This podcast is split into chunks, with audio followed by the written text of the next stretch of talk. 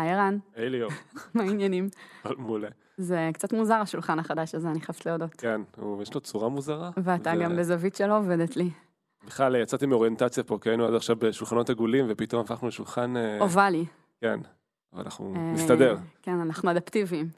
עד סוף הפרק אה, נבין את הקטע, או שיתפס לי הצוואר אחד. מהשניים. היי כולם, הגעתם לסטארט-אפ פור סטארט-אפ, הפודקאסט שבו אנחנו חולקים מהניסיון, מהידע והתובנות שיש לנו כאן ב-monday.com, וגם מחברות אחרות, והוא מיועד לכל מי שסטארט-אפ מדבר עליו, לא משנה באיזה כיסא הוא יושב ברגעים אלו. Startup for startup for startup.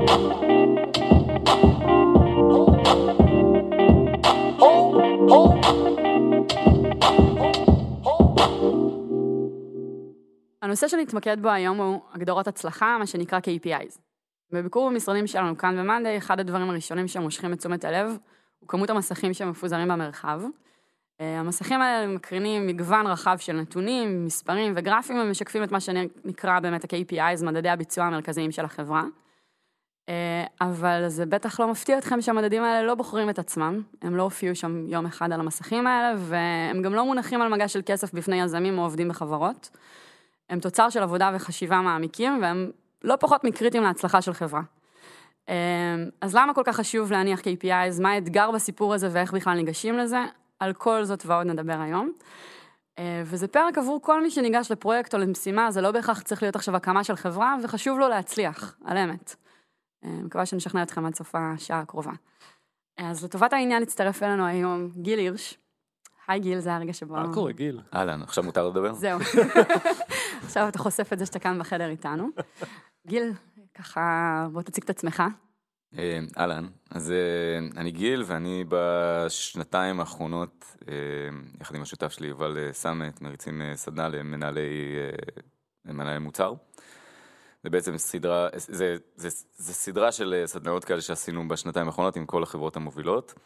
המטרה שלנו היא להגדיל את כמות מנהלי המוצר שהם מה שנקרא world class בארץ.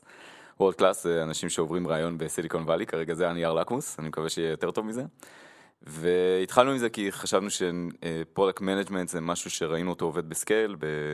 אמ, אה, יובל ראה את זה בקלרנה, בשוודיה, ואני ראיתי את זה בפייסבוק, שעבדתי שם אה, בקליפורניה. וחשבנו להביא את, את החשיבה הזאת של איך עושים את זה ואיך עושים את זה בסקייל, אמ, כדי לשפר את הביצועים של אה, חברות ישראליות, שאני מאוד אוהב. והתחלנו לעבוד בהתחלה עם חברים, פשוט מהתעשייה, והאמת שגם ערן הוא אה, אה, חבר של חבר. אה, רועי, אה, ישבתי איתו בהתחלה, ואז אה, ערן ישר נכנס, וככה התחלנו את המערכת יחסים שלנו פה, והיום אה, רק לתת context, אה, מעבר, מעבר לסדנה שעשינו ביחד עם מאנדיי, היום אני אה, כבר שנה מייעץ למאנדיי בנושאי product, ובעיקר עובד עם מנהלי מוצר. אז תכף נבין באמת מה הקשר בין product ל-KPIs. אה, ערן, אתה רוצה להוסיף את ה context שלך לסיפור? אה, להציג את גיל מנקודת מבטך כזה? כן, אני קודם כל אציג את הדשבורדים, כי הזכרת אותם. אז אה, אנחנו מודדים KPI זה ממש מהיום הראשון של החברה. KPI זה ראשי תיבות של Key Performance Indicators, וזה בעצם מדדים שאנחנו מודדים, ואני חושב שהזכרנו את זה באחד הפרקים, אבל אנחנו ממש, מהיום הראשון של החברה, אה, אחד הדברים הראשונים שעשינו זה היה לעשות דשבורד. אה, בדירת חדר וחצי שהייתה לנו בתל אביב, ועליו היה אה, מספר אחד, שזה היה כמות חברות המשלמות שהיו לנו בחברה. המספר הראשון שעלה שם זה היה חמש, וממש כל בוקר נאספנו מול המסך ואמרנו שאנחנו צריכים להגדיל את זה מחמש ל-25, ואני זוכר את הפעם הראשונה שזה קפץ מחמש לשש, ואני חושב שזו הייתה התולדה של הדשבורדים בחברה. מאז השתכללנו המון. אה, יש לנו פה המון המון טלוויזיות בכל המשרד, ויש לנו טלוויזיות שמציגות dashboardים שבעצם מציגים uh, KPIs מהמון תחומים, החל מהביצועים הפיננסיים של החברה, דרך marketing, sales, customer success, כמעט כל, אין דבר בחברה שאין לו dashboard כזה. וזהו, ובעצם הזווית שלי על גיל, אז בעצם לפני שנה, בעצם, כמו שגיל אמר, פגשנו את גיל. והאמת שזה היה מצחיק, כי אנחנו מדברים פה על מדדי הצלחה, אבל גיל דיבר איתנו בזמנו על product. אה, וזה נראה לא קשור, אבל זה, שני הדברים האלה קשורים מאוד מאוד אחד לשני, ואנחנו נדבר על זה גם במהלך הפרק. אבל אה, אנחנו באותה נקודת זמן בתור חברה, אה, היינו בסיטואציה כזאת שהחברה כבר הייתה יחסית בוגרת, לא כמו עכשיו, אבל יחסית בוגרת. היו לנו שני מנהלי מוצר בחברה, אבל בגדול לא היה לנו fucking מושג מה זה אומר product. שלא נאמר שתי מנהלות מוצר בחברה. שתי מנהלות, כן, מנהלים בתור רבים.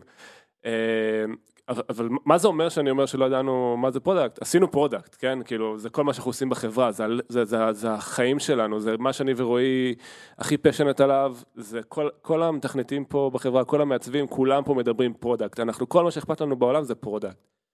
אבל כחלק מ scale של החברה וחלק מה pain זה, א', איך עושים לזה scale, מה התפקיד של product בתוך החברה, המון המון דברים כאלה שלא היו ברורים לנו, ומתוך המקום הזה פחדנו לעשות scale ופחדנו אה, להבין בדיוק איך אנחנו בעצם לוקחים את זה לשלב הבא.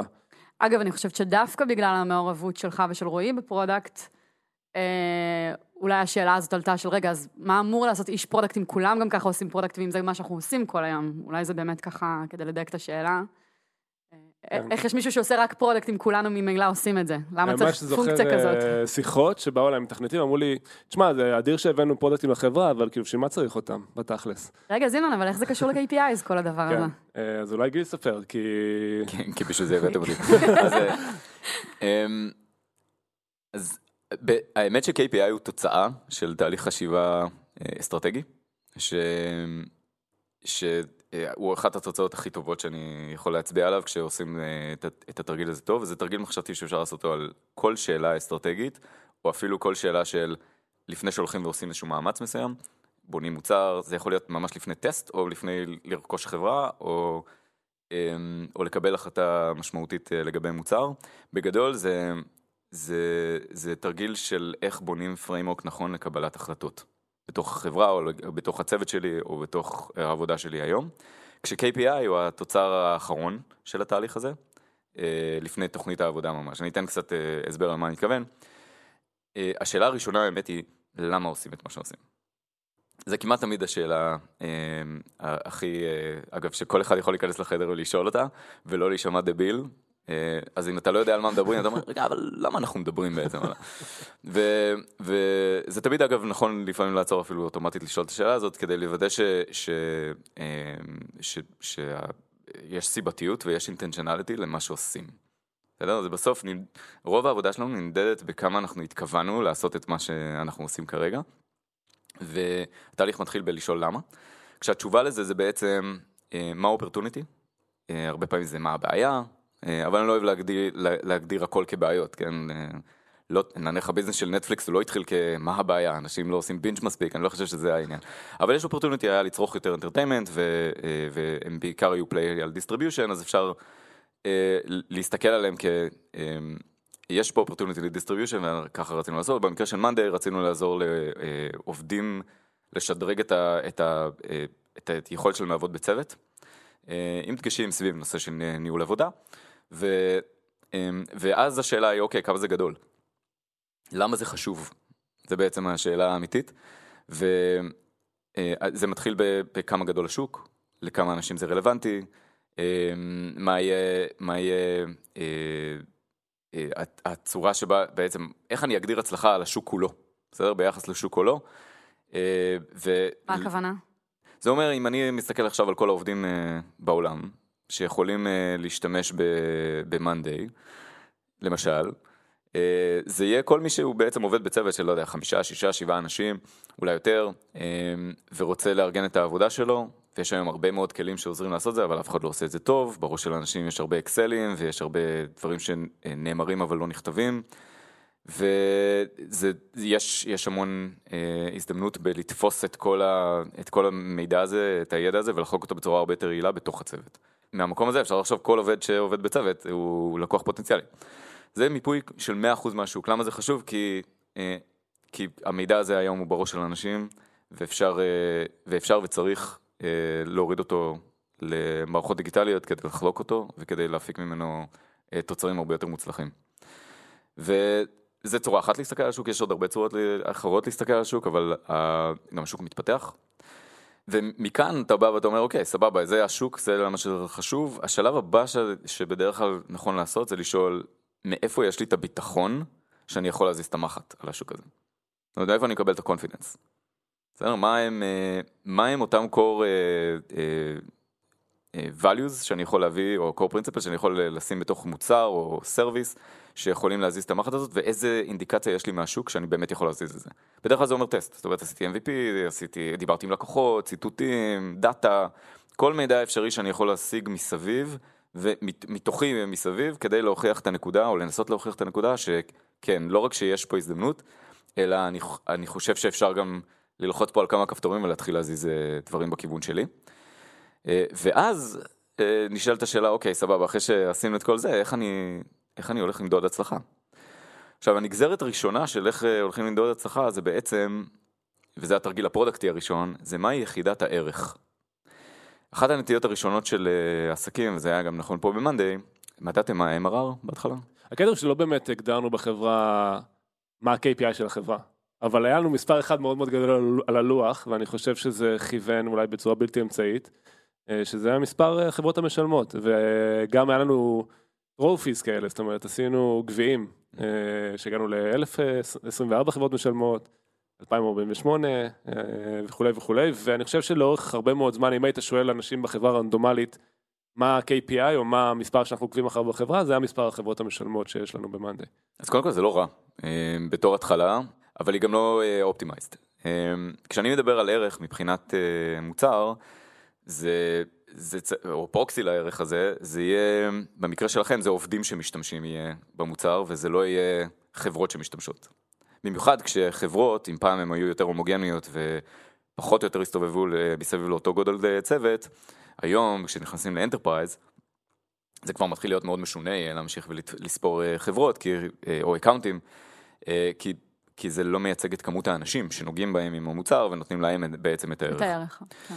ויש עוד איזה נקודה שעלתה ממה שערן אמר כרגע, זה שהיו הרבה KPI'ים. ואני רואה את זה המון. אמ, אגב, אני לא באתי, מס... אני באתי מ-School of Engineering במקור, ולא אהבתי כל כך את הנושא הזה של business metrics, ולא הבנתי אף פעם למה. וזה רק הניסיון בתוך פייסבוק, אה, במיוחד העבודה על, מסנג'ר שם, ש, שממש שכנע אותי. שיש תרגיל פילוסופי שהוא חשוב לשאול, אחד, מה יחידת הערך שהכי נכון למדוד, אה, ולמדוד את כל השוק דרך היחידת הערך הזאת. ואז להגיד, אוקיי, אם אני מודד ככה את כל השוק, אני יכול עכשיו לעשות דברים שהם רציונליים יחסית, כמו להגיד, אני רוצה להגיע ל-30% מהשוק, עכשיו יש לי מטריקה שהיא לא רק מטריקה שהיא פנימית שלי, אלא מטריקה שמייצגת את כל ההזדמנות בשוק, והיא מטריקה אחת. היא מטריקה אחת, וכל שאר המטריקות, 500 נוספות, הם בהיררכיה של חשיביות מתחת. למה זה חשוב ההיררכיה? בנפרד ממה המטריקה עצמה, ההיררכיה חשובה כדי שכשצוותים, במיוחד כשעושים scale-up לחברה, ועובדים על uh, כמה דברים במקביל, ולפעמים זה נראה כאילו דברים סותרים. זאת אומרת, אני יכול ב marketplace למשל לעבוד על, אני סתם לוקח דוגמת marketplace, אבל ב marketplace אני יכול לעבוד על מספר טרנזקציות או ערך טרנזקציה, ולכאורה שני הדברים האלה הם, אה, הם, הם סותרים אחד את השני, או יכולים לסתור אחד את השני, במיוחד אם יש לי שני מנהלי מוצר, שרוצים לשת, לשנות את תוצאות החיפוש כדי כל אחד לדחוף את המטריקה שלו. ולכן חשוב לשים איזושהי מטריקה מעל המטריקות האלה, כדי שהם יוכלו לקחת צעד אחורה ולהגיד רגע רגע, מה בעצם דוחף את המטריקה שנמצאת מעלינו. בסדר? ואגב יכול להיות שזה GMV, שזה סוג אחד של אה, צורה למדוד את, ה, את גודל השוק, אבל רוב רוב רוב אה, מי שמתעסק בשווקים אסימטריים, אה, לוקח איזשהו demand side metric, דהיינו הצד של, של מי שמשלם את הכסף, והם מתייחסים שם על repeat buyers או, או דברים מהסוג הזה. אה, עוד פעם, סתם דוגמה שלא קשורה למאנדיי, במקרה של מאנדיי, המעבר מאקאונטים לעובדים, שם קודם כל את הדגש על הערך לעובד, של העובד, של מי שממש נוגע במערכת ואמור אה, לתקשר עם חברי הצוות האחרים שלו. וכל שאר המטריקות הן כל שאר המטריקות והן נמצאות מתחת.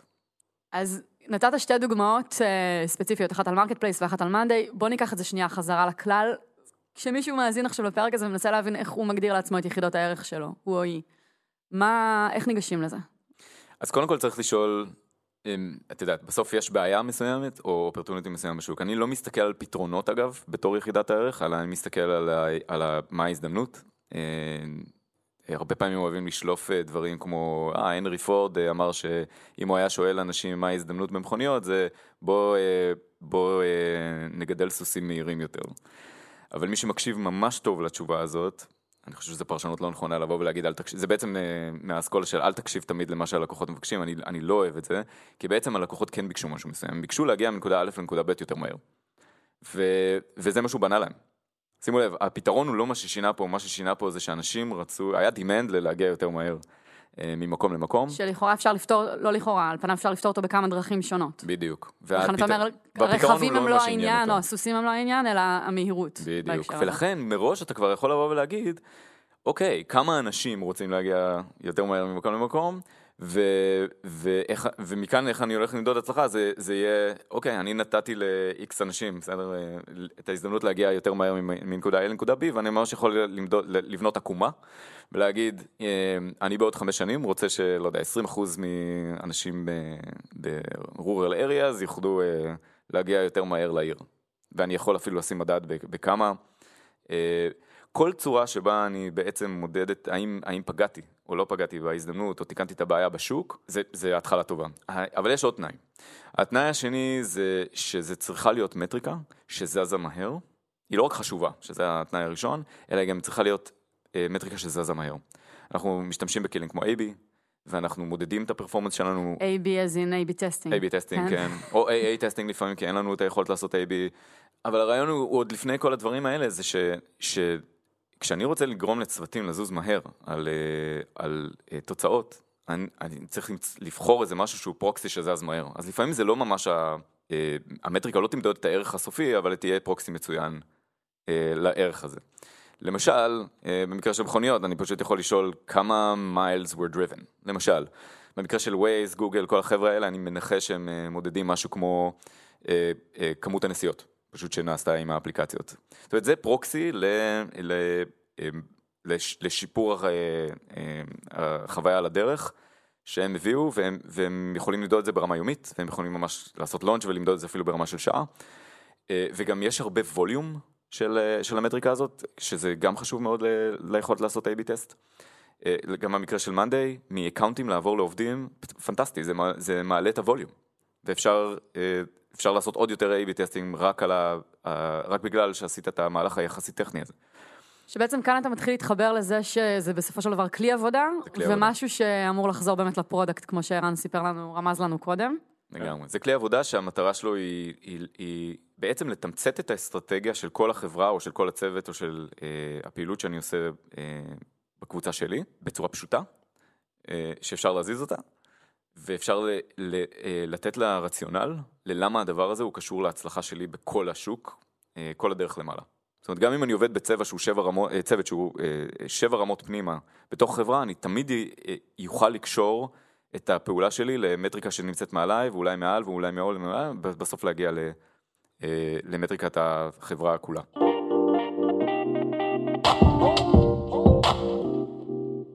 אני רוצה שנייה כן לחבר את זה לעולם, כי אני חושב שאם גיל היה בא ופוגש אותי ואת רועי לפני שנה, והיה אומר לנו, תקשיבו חבר'ה, אנחנו צריכים לעשות איזשהו דיון פילוסופי על מה המטריקה של החברה, היינו בגדול אה, בועטים אותו מה, מהחלון באותה שנייה, כי כאילו, איך התחלנו באמת הדיון? תזכיר לי. אה, דיברנו על product, אתה יודע, דיברנו על הכאב שאנחנו חווינו באותה תקופה. שמה היה הכאב? אה, קח אותנו כזה אחורה בזמן לאיפה החברה הייתה לפני שנה. אז, אז אני חושב שכאילו באנו, באנו באותה תקופה כאילו ממקום כזה שגם אני וגם רועי ראינו דוגמאות לאיך עושים product, אבל לא היינו מבסוטים מזה, וזה לא התאים ל culture שלנו פה ב monday. בעיקר כי ראינו דוגמאות לאיך אה, אה, בא איזשהו VP product בחברה, ופעם ברבעון מציג מצגת, חבר'ה זה מה שהולכים לעשות היום, ממציא דברים במוחו הקודח, יכול להיות שהוא גם אה, מראיין יוזרים וכל מיני דברים כאלה, ואז כל הפיתוח והעיצוב צריכים לקחת את, ה- את לוחות הברית האלה ולעשות execution, ו... דבר המנכ"ל. כן, חוזר, חוזר ה- VP product, אה, זה פשוט, זה, זה מייצר דברים נוראים, כי אנשים עושים דברים שהם לא מבינים למה, הם עושים דברים כדי לעשות אותם, הם לא שם בשביל לתקף את זה, ההצלחה מבחינתם זה זה שהם סימנו וי, על זה שהם אה, עשו את הפיצ'ר, ואני ורועי לא ידענו מה לעשות, איך לבנות את ה product, אבל ידענו מה לא לעשות. ידענו שאת זה אנחנו לא רוצים בחברה שלנו.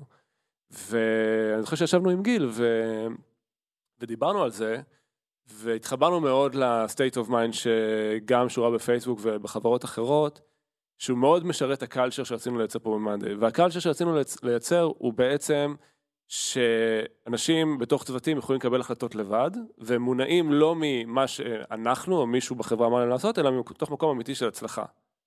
אבל, ופה אני אתחבר לאבל, מה שהלחיץ אותי בכל הסיפור הזה, והסיבה שבאנו לגיל ואמרנו, כאילו, בוא נדבר ו... ונחשוב ביחד איך בונים את זה, זה שמאוד מאוד פחדתי מאובדן שליטה. כי כשהיינו חברה קטנה, אז אני ורועי היינו מאוד ב details, ויכלנו לכוון את זה, אבל uh, once עשינו scale, אז uh, פתאום נורא מלחיץ. ועודנו עושים, כן. ועודנו עושים scale, אז אני לא, אה, אנחנו לא ב details, אנחנו כבר לא יכולים להיות הפאונדרים שמעורבים בכל דבר שקורה. אנשים בחברה בצוותים שונים לא יודעים מה קורה בצוותים אחרים, וידעתי שאני לא רוצה לעשות scale על הדבר הזה בזה שאנשים יבואו אליי לאישור, בסדר? או שכאילו זה צריך להיות למעלה איזושהי פונקציה של VP product, כי אז הכל זז הרבה הרבה, כאילו, הכל גרוע וזז לאט, אלא רצינו לייצר את היכולת שלהם להתקדם קדימה. ואז כחלק ממה שדיברנו עם גיל, אה, וזה עכשיו מתחבר לנושא שאנחנו מדברים עליו, זה שאמרנו, וזה היה הברייקטרו בתוך הסיפור הזה, זה הכלי הזה של KPI, הוא בעצם כלי של הכוונה, מבלי להיות שם ביום יום. אבל דווקא התחלנו מהצוותים עצמם, לא התחלנו מהחברה. הגענו לשם, ותכף גם נסביר איך הגענו לשם, אבל התחלנו מהצוותים. והבנו שאם אנחנו מגדירים מהי הצלחה לצוותים, אנחנו לא צריכים להגיד להם מה לעשות. אני גם לא צריך כל יומיים לבוא ולדבר איתם בשביל לוודא שהם עושים את הדבר הנכון, כי הסכמנו כבר איך נראית ההצלחה, והם יודעים בעצמם אם הצליחו או לא. הם לא צריכים לבוא אליי כדי שאני אהיה שופט, ואני אגיד הצלחתם או לא הצלחתם, או נראה לי או לא נראה לי, זה כבר לא שאלה.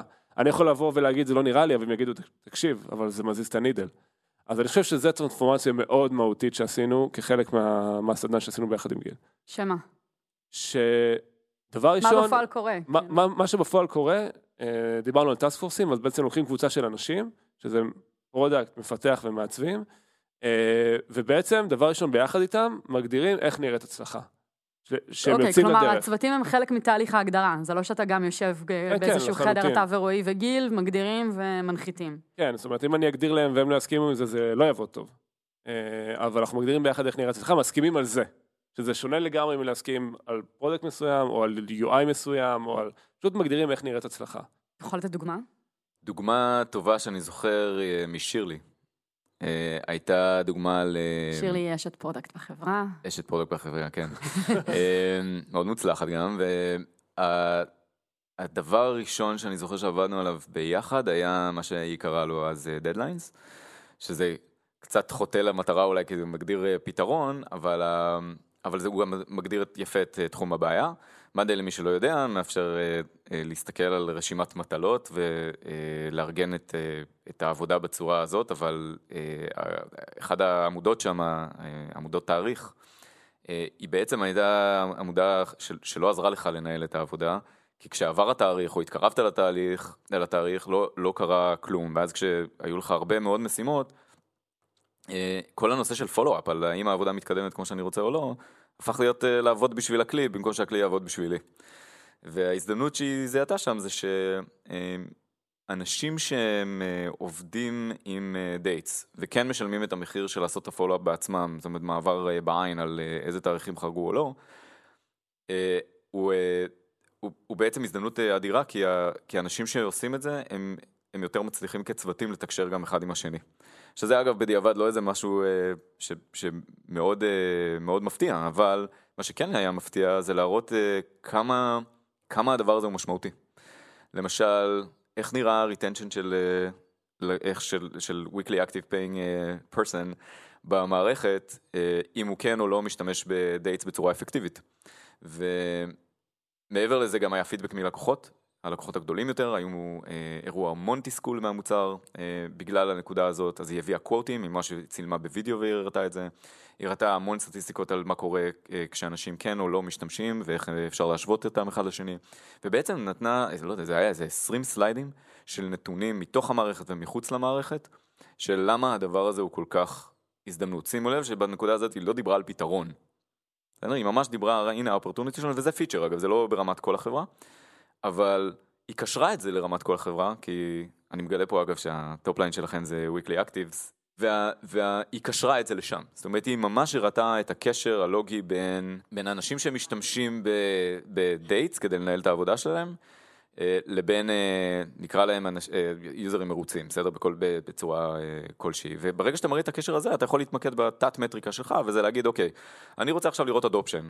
אני, אה, אחרי ששכנענו והשתכנענו שיש פה כנראה הזדמנות, אני אגדיר את ההצלחה כפונקציה של כמה אנשים מתוך ה base שלנו עושים adoption. מאמצים, כלומר, את ה- את הפיצ'ר החדש. מאמצים את הפיצ'ר החדש, או בלי להגדיר מה זה הפיצ'ר אפילו.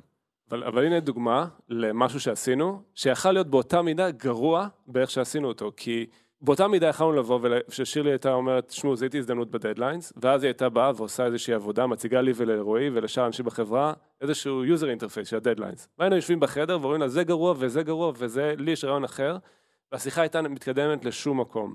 כלומר, שינוי משמעותי ראשון שאתה מציין, זה ההש- ההשתהות הזאת סביב ההזדמנות והבעיה, במקום לקפוץ ישר לפתרונות. אני אגיד ככה, להתחיל מפתרון זה, זה באמת לקפוץ ל execution בלי לחשוב למה. וזה אגב מייצג חברות ישראליות באופן כללי, אנחנו מעולים ב... בלי להכליל אבל, גיל. בלי להכליל. לזוז מהר, אני הייתי כזה בפייס בוודאי, אמ, לזוז מהר על, על תזות שהן לא מבושלות מספיק טוב, ולא חשבת עליהן מספיק לעומק, ואתה מגלה שישה חודשים אחרי שעשית משהו סתם, או שהוא לא פוגע בשוק, כי לא קיבלת שום, אה, שום פידבק מהשוק לפני זה, ש, שאכן יש דימנד. אבל זה עניין מאוד תרבותי, נכון? זאת אומרת, יש פה איזושהי הנחה סמויה ולא מדוברת שזה דבר טוב. כי הנה זזנו, כן. והנה אני on top of things, כן. והנה אני לוקח לידיים, לוקחת לידיים את המושכות, וכל מיני ביטויים שמאוד שגורים בשפה העברית, והם, כאילו חשוב להבין שההנחת יסוד מאחורי הדבר הזה היא חיובית. לא, לגמרי. ואז זה- פשוט, כמו שאתה אומר, מגיעים למקומות אה, פחות חיוביים. כן, התוצאה של זה היא בדרך כלל פחות אופטימלית ממה שהיא יכולה להיות. אה, לפעמים אתה פוגע בול ב execution הראשון שלך, אבל ל- לעיתים קרובות לא. כל וזה- שעון מקולקל, אה, כל, כן, גם כן. שעון מקולקל מראה את השעה הנכונה פעמיים ביום. כן. וה, והתיקון לזה, או התרופה לזה, היא כן להשקיע, ובדרך כלל זה, התפ... זה התפקיד של מנהל מוצר בעיניי, כן? זה, זה, כי יש לו את הזמן, או לה את הזמן ללכת ולעשות זה, זה לדבר על האופרטוניטי.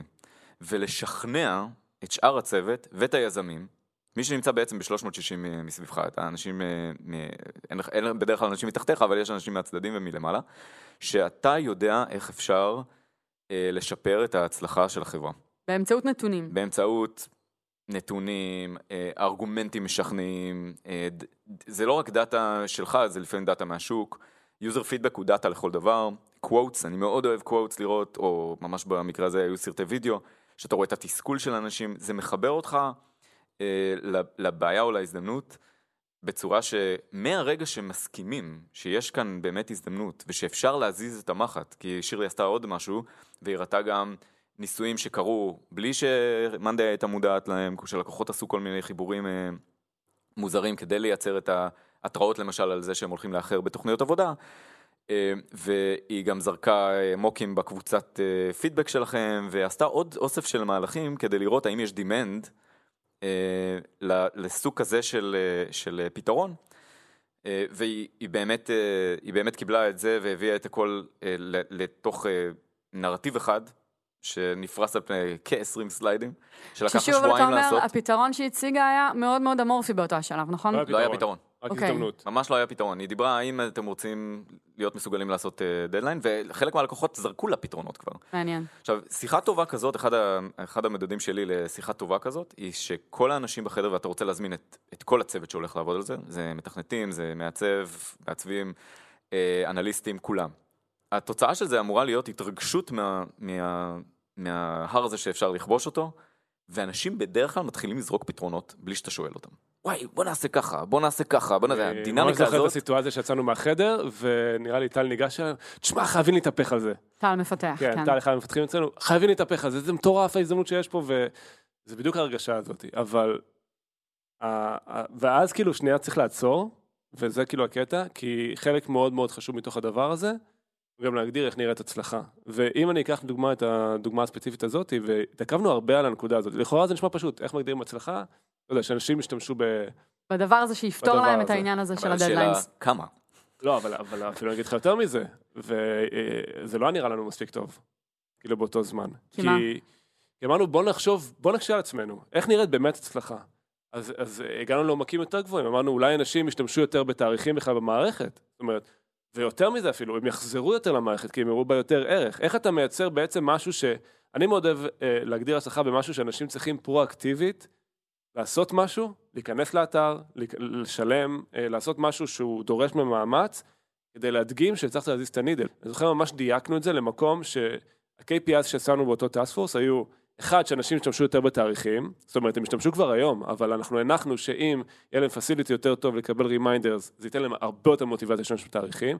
זה אומר שצריכים להזין יותר תאריכים, להוסיף אותם יותר לבורדים, ושהם יחזרו יותר למערכת. זאת אומרת, אם נגיד בן אדם היה חוזר בממוצע שלוש וחצי פעמים בשבוע למערכת, אז שהם יחזרו חמש פעמים למערכת. את כל זה- התהליך הזה עשינו לפני שהתחלנו לדמיין איך הפיצ'ר כן. הזה הולך להיראות. כן. שוב, רק כדי ככה... כן, שזה מדהים אגב. כי זה, זה, תחשבו על כמה זה לא אינטואיטיבי, בדיוק. במיוחד בארץ אגב, אה, בתרבות שלנו, של לקפוץ ישר לעבוד ולפתרונות, זה, זה היה השינוי המהותי ביותר שאני אגב עברתי בכניסה לפייסבוק, וזה- ואם אם, אם יש משהו אחד שאנחנו אה, שמים עליו את הדגש, זה בדיוק זה, זה להשקיע את המאמץ ב, בלדבר על ההזדמנות, ולהגדיר שם את ההצלחה דרך KPIים, כדי שמאותו רגע יש כוכב צפון.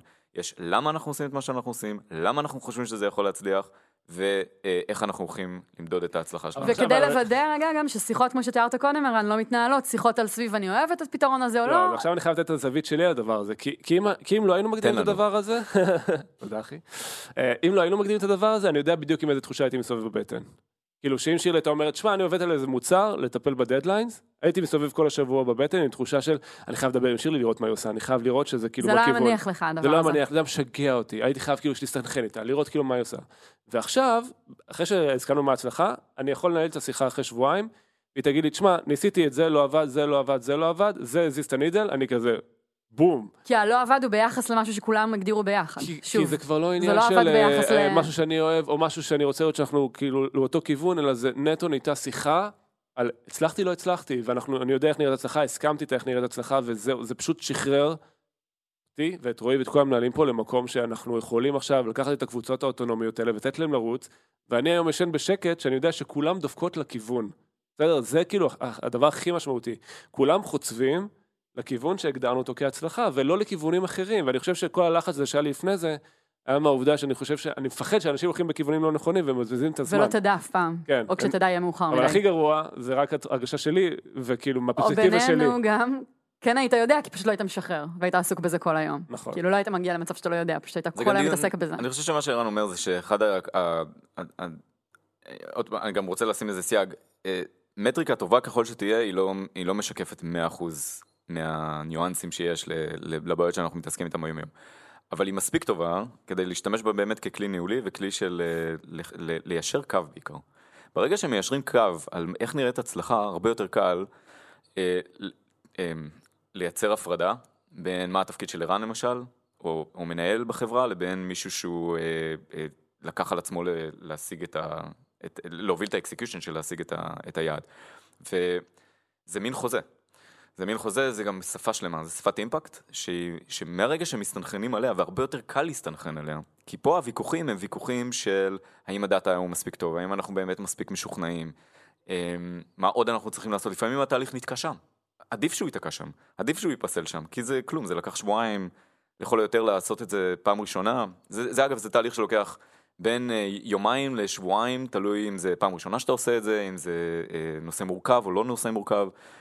אבל בוא נגיד שלא הייתי מבלה יותר משבועיים כדי להכין ביזנס קייס ללמה עושים את מה שעושים, ואנחנו הולכים לדאול עליו הצלחה, אבל מהרגע שזה שם, זה ה framework לקבלת החלטות, כי עכשיו, בוא אני, אני אקח אתכם כבר לשלב הבא, ש, שהוא היומיום האמיתי של, של כל צוות, זה איך עושים פריורטיזציה. עכשיו יש לי 50 דברים שאני יכול לעשות, ואני יודע שאני לא יכול לעשות את כולם, וזה הכל, זה יכול להיות באגים מלקוחות, וזה יכול להיות technical אה, debt שאני עוד צריך לשלם, וזה יכול להיות אה, פיצ'רים חדשים שאני לא יודע באמת איך לתמחר אותם, או לא ידעתי קודם איך לתמחר אותם, אני פתאום יכול להסתכל למעלה, ולהגיד רגע, רגע, רגע, אנחנו הגדרנו את ההצלחה כ... אה, למשל, כמות האנשים, אה, אחוז האנשים שמשתמשים ב date columns, ומה base, וזה אפילו יכול להיות מספר נומינלי שגדל עם, ה, עם העקומה כולה. ואני, אני, אה, אגב, בדרך כלל פיצ'ר חדש קודם retention, זאת אומרת, אני הייתי מתחיל מ retention ואז growth, אבל אה, מהרגע שאני הגדרתי מה אני רוצה, מאוד קל לי לתעדף. אני פתאום יכול להסתכל על כל פיצ'ר שלי, או כל משימה שיש לך באותו, משימה, ביום נתון. כולל משימה אגב שהיא לא פיתוחית, אלא כמו משימות sales או marketing, ול- ולשאול שלוש שאלות. אחד זה, מה האימפקט שאני חושב שהדבר הזה צריך להביא? על, והשפה כבר הגדרתי אותה. זאת אומרת, מה האימפקט על המטריקה שהגדרתי. שתיים, זה מה רמת ה confidence שיש לי שאותו פיצ'ר או פעילות הולך באמת להזיז את המחט. אותו דבר, זאת אומרת, גם פה זה, זה, זה, זה בבושקה כזה, זה, זה כמו פרקטל, זה כל אייטם יכול אה, לעצור ולשאול את אותן שאלות. ושלוש, אה, כמה ה cost, שזה אנחנו יודעים לעשות. אז עד היום תמיד היינו שואלים מה ה cost. זה כמעט תמיד היה ה-leading אה, decision maker, וזה טעות. וזה טעות, כי הוא צריך לבוא, הוא בוודאי צריך לבוא בחשבון, אתה מחפש תמיד את ה-low-hanging fruits, אבל low-hanging fruit חייב להיות בסוף מאיזושהי מכפלה של אימפקט ו confidence. אני, אני בדרך כלל מתחיל שם. ה cost הוא סוג של משהו שאפשר גם לנווט איתו, כי ברגע שהגדרתי את המטריקה, עוד פעם, אני יכול גם לעשות 80-20 שהם לא היו טריוויאליים, אלא אם כן הייתי מגדיר אה, יותר מדויק מה כן, וגם נהיה מזיז. יחסי. ואז מסתכלים עליו אחרת. נכון. עכשיו אני רוצה לחבר אותה שנייה- שנייה למה שדיברנו עליו בהתחלה, על ה-high level metric של החברה, כי גיל הוא מתוחכם, אל תראי אותו ככה. אז אנחנו... עד עכשיו חשבתי שהוא... כן, אני גם, הייתי. תמים. אז, אה, אז באמת כאילו, התחלנו ברמת הצוותים, בסדר? כי באנו עם בעיה של... אה, אפשר רגע לעשות כן. שכונה ולהגיד שגיל הבן אדם הראשון שעשה שכונה והכניס כוס שאיננה בקבוק לחדר הפודקאסט שלנו. אבל הוא מתנהג איתה יפה, הוא לא עושה רעשים. אדם תקדימי, כן, אני מחריש אותה. מחריש אותה, שובר, שובר מסגרות. כן. אמ, אז התחלנו באמת ברמת הצוותים, בסדר? עשינו טאסק פורסים כאלה, ובאמת הרגשתי שחרור מאוד גדול בזה שאנחנו מגדירים מטריקה, והתחלנו לרוץ אה, מהר. ואז אתה נתקל בכל מיני בעיות אחרות, כי אחד הדברים שאתה לומד מתוך הדבר הזה, שלשים לשים, אה, KPI הוא כלי ניהולי מדהים, הוא חוסך המון המון סינכרון עם מנהל, הוא חוסך המון ישיבות, הוא בעצם מכווין אנשים סביב משהו שלא דורש תקשורת יומיומית ולא דורש סינכרון יומיומי, כי בעצם הדבר הזה תמיד נמצא שם וזה איזושהי מוסכמה, איזשהו חוזה שיש לך. אה, אבל אז אתה מסתכל עוד לבל אחד למעלה ברמת החברה, ואז אתה אומר, רגע, אבל אין לי פה רק טאסק פורסים, יש לי פה, אגב, מתכנתים שעושים דברים אחרים, יש לי מעצבים, יש לי אנשי סיילס, יש לי אנשי customer success. איך אני עכשיו רותם את כולם, כאילו לדפוק לכ- לכיוון הזה, שאני אומר, אם, אני, אם הם יעשו את הדבר הזה, הם ישפרו את החברה כולה, בסדר?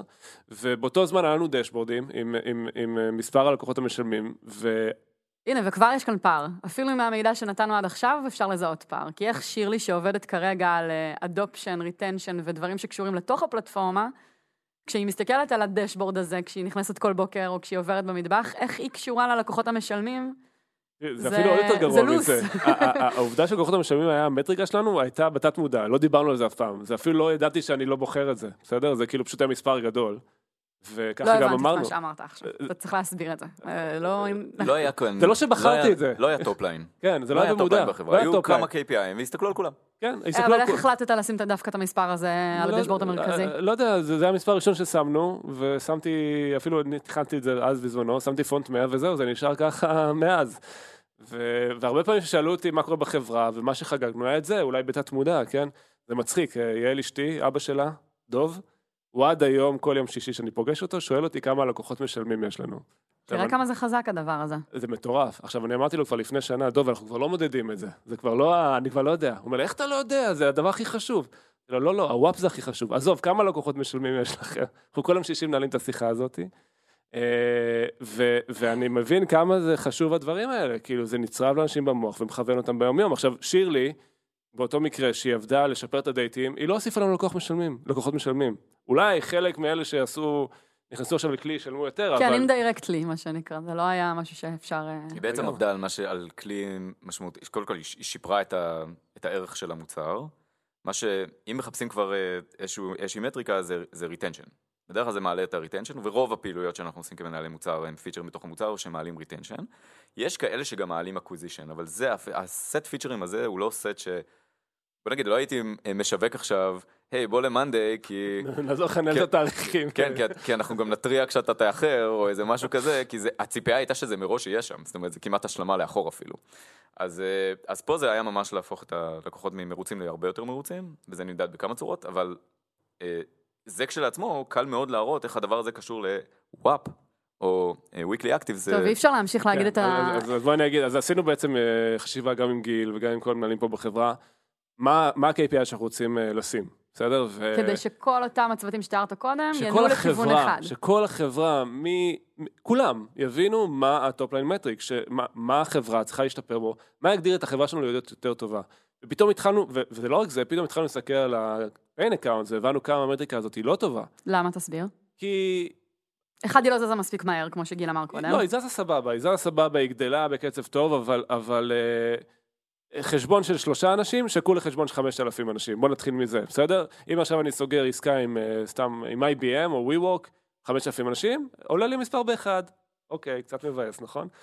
עכשיו, יותר גרוע מזה, אם עכשיו אה, יש לי לקוח מאוד מאוד גדול שמשלם, אז הוא משלם, אבל אולי אף אחד לא משתמש בחשבון. אז זה גרוע. אה, לכאורה אני מסתכל על הלוח, הכל נראה טוב, אבל יכול להיות שהחשבון הזה לא מקבל שום ערך, הוא הפסיק כבר להשתמש לפני חצי שנה, אני לא אראה את זה. אני אעשה איזה interjection קצר ואני אגיד שהרבה חברות SaaS מודדות MRR כ top line, שזה קצת יותר טוב ממספר לקוחות, אה, אבל זה עדיין גרוע. זאת אומרת, אני, אני גם פה באתי עם, אה, עם אה, MRR, תגיד מה זה לטובת... monthly recurring rate של, Revenue, של כן. ה-revenue של ה... קיבלתי פשוט פידבקים ממש בשבוע האחרון על זה לא שכדאי אומרים. שנחזור על דברים, אז יש לה אחות מרושעת שנקראת ARR, אז ההבדל ביניהם זה... אות אחת. זה... MRR כפול או, 12. או מודדים זה חודשית או מודדים זה שנתית. ו, אה, ויש גם אה, אדפטציות לזה, אם זה run rate או אם זה באמת האקומולטור של כל שנה, אני לא נכנס לפרטים האלה, אני, אני רק אומר שיש הרבה דרכים למדוד כמה כסף נכנס לחברה. עכשיו, אני רוצה להיות מאוד ברור. המטרה של, הכס, של הביזנס היא, היא להרוויח כסף, כן? זאת אומרת, זה לא... אה, זה להביא ערך ולקבל עליו כסף, וכסף הוא דבר חשוב. זה גם נכנס למטריקה שלכם, אבל MRR כשלעצמה היא לא מטריקה מספיק טובה, כי זה שקול אה, למדוד אה, כמה אנשים משלמים אה, את המנוי החודשי לחדר כושר. מה שאתה לא שכולנו רואה, יודעים מה שאתה לא רואה, זה את כל האחוז היחסית גדול. שהשרירים שלנו הם לא בהלימה בדיוק, לכסף שהם שאנחנו לא מגיעים משלמים. בכלל. אה, ואנשים שלא מגיעים, כשאתה תבוא לחדש איתם, אתה תחטוף צ'רן לפרצוף. להפך, הם יבואו... יפתיע ויד- אותך. הם, הם יבואו וידרשו אפילו את הכסף שלהם חזרה, אני- והם אני אני יעשו... יכול לדמיין שיחה של מישהו מחדר כושר מתקשר אליך אחרי שנה שלא היית ואומר לך, רוצה לחדש? אתה כזה, רוצה להביא לו איזה כאפה על הפנים באותו רגע. עכשיו, חדר כושר שהוא טוב, שהוא באמת חושב על ה business שלו בצורה נכונה, היה צריך למדוד את כמות האנשים שמגיעים, ובוא נגיד לפחות פעם בשבוע. כן? כי אחרת אה, הם לא שומרים על cadence, ופחות מזה אני לא רואה איך הם מרוצים. ו, ואם הם היו מודדים ככה את ה base שלהם של הערך, הם היו יכולים לתת projection הרבה יותר חזק לגבי גם ה health של ה business וגם, אה, וגם אה, הכנסות עתידיות. זאת אומרת, הרבה יותר קל לי לגזור הכנסות עתידיות מהדבר הזה, כי יחידת הערך היא עדיין שווה לכסף באופן ישיר. כמות האנשים שמגיעים היא כמות האנשים שמשלמת, אבל אני לא רוצה למשל לספור את כל אלה שלא מגיעים, כי, כי הם, אני או צריך לנחש שאני צריך לעבוד עליהם כדי שיגיעו, או שהם ייגרעו לי ב- באיזשהו שלב מהמצבה, והם הם אולי מכניסים לי, אבל זה קצת בונוס. רק נתחבר כאן גם למוצר. מתוך מה שאתה מתאר, גם חדר כושר יכול להחליט מה האסטרטגיה לשנה הבאה מבחינת ההשקעה ב- למשל. יש הרבה... במכשירים ליברים. חדשים, זאת אומרת, הרבה דברים נגזרים לגמרי, מהתמונה לגמרי, השונה לגמרי. הזאת שציירנו הרגע. כן, כי אני, פתאום ברגע שאני בא, אני אומר, אני רוצה, ואנחנו תכף נצא מהמטאפורה המטופשת הזאת של, של אה, חדרי כושר, אבל, ונעבור ל Monday, אבל... למרות שהיא הכי בסיסית, אתה יודע, מי שרוצה להבין. SaaS, אתה הולך לחדרי כושר, כן, אין מה חדרי לעשות. כושר זה, זה דוגמה מצוינת, כי באמת זה מסביר אה, מה, SaaS, KPI, הכל שם מה בדוגמה. ההתנהגות האמיתית של אנשים, אגב, מול כל כן. שירות. בסדר? וה... ו... מה יחידת הערך, ערן? מה יחידת הערך? ויחידת הערך שאתה תבוא ל... ל... ואתה תבוא ואתה תתאמן. האימון זה יחידת הערך, והייתי אפילו בא וכנראה בהמשך הייתי סופר את מספר האימונים שאני יכול לספור. זאת אומרת, זה יהיה עוד, עוד איזה סוג של שכלול שהייתי מסתכל עליו. כמובן הייתי בודק את זה מול המציאות. מסתכל על היסטורית, האם זה באמת משקף הצלחה, ואם כן, אז הייתי אולי עובר לעשות את זה, כי זה עוד יותר קל להזיז, אה, כי יש גרנולריות יותר גבוהה, וזה יכול להיות אינטרה וויק, זאת אומרת, אני בתוך השבוע יכול לעשות אופטימיזציות. ואולי אה, זה מה שהיה חסר לנו, אגב, במטריקה הזאת של רק לקוחות משלמים, נכון? כן, זה, היא לא, זה, אני גם חושב שהיא לא זזה מספיק מהר, אבל בעיקר היא לא הייתה קשורה ל, ל, לערך מספיק טוב. זה הבעיה. וכשאתה לא מתחיל מהערך, אמ, אלא אתה מתחיל מהכסף, או אתה מתחיל ממספר הלקוחות, אתה מתחיל ממשהו שהשליטה שלך לגביו היא, אתה, אתה מראש סירסת את עצמך.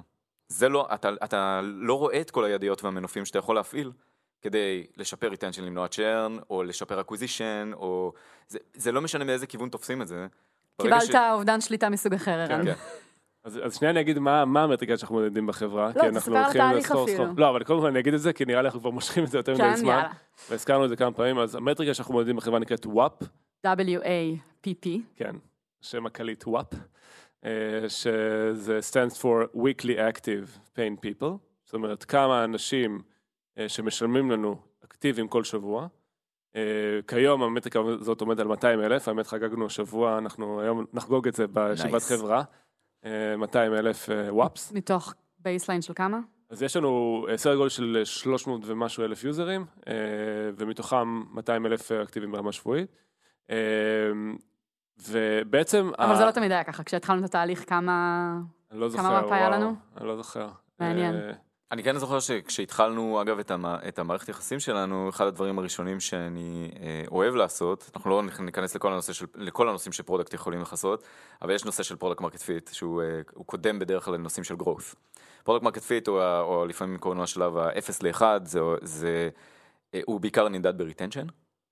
ומהרגע שהגעת ל retention, אתה רוצה להתחיל לעשות אה, תהליכים של, אה, של growth, לשמחתי, כשהגעתי ל-Monday, ואגב, זה, זה אחד הכללים הבסיסיים שלנו באופן כללי, עם, עם איזה חברות אנחנו רוצים לעבוד, זה חברות שיש להן כבר product market fit על משהו, זאת אומרת, יש להן כבר S-curve שהן נמצאות עליו, והיה להן בהחלט product market fit, זאת אומרת, היה retention בריא על אוסף גדול כבר של לקוחות, ש...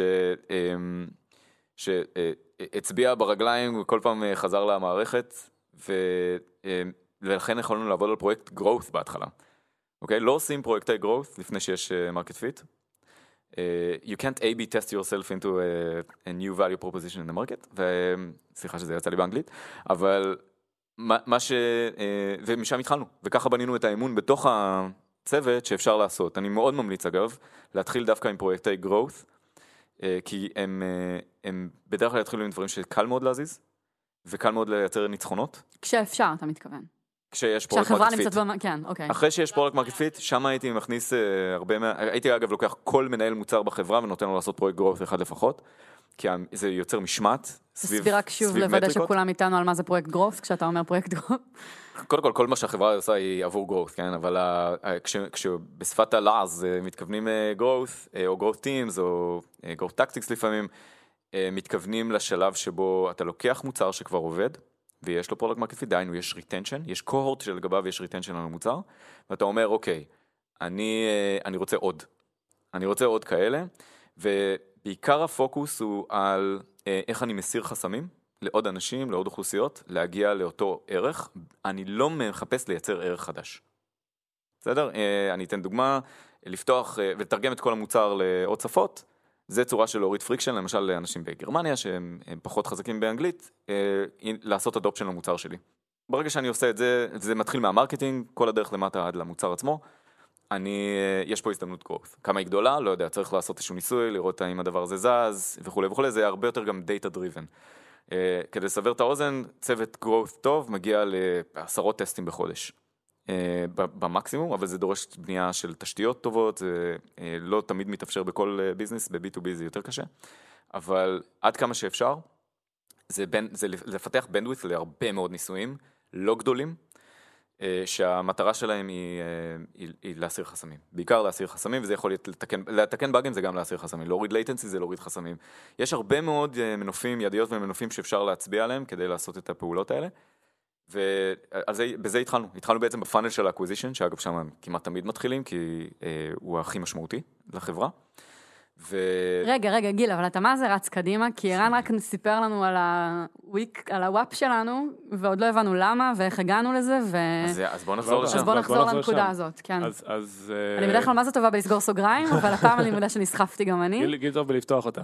אני טובה לסגור אותם, אבל אה, אבל לא לא- לא לא הפעם. שמתי לב שלא סגרנו את הוואפ. כן, אפשר פשוט להגיד וואפ. ו- סגרנו את הוואפ. לא, סגרנו את זה, אני רק אולי אספר על התהליך חשיבה התהליך, שלנו. כן. כן, אז אני לא אספר, כאילו, א', עשינו את וגם זה. אגב, למה, בוא שנייה ניכנס לדיטלס, למה דווקא לקוחות אה, שמשתמשים באופן שבועי, למה לא חודשי, למה לא יומי, כל השיקולים שלנו. ורק כדי לחבר את כל פעם, את כל מי שמאזין והוא נגיד יזם, אז זה שאלות שגם משקיעים שואלים אותנו, כן? כשפגשנו משקיעים חדשים בסיבוב, זה לא שכשאמרנו להם WAP, הם כולם מחאו לנו כפיים, הם ישר שאלו, אה, וחלקם היו מעולים וטובים ופוגשים הרבה חברות אה, SaaS, ועדיין שאלו, אז רגע, אבל מה, מה המדד היומי, ולמה זה לא מעניין אתכם? אז בואו ככה שנייה תכניס אותנו לרציונל של כן. מה זה WAP ולמה.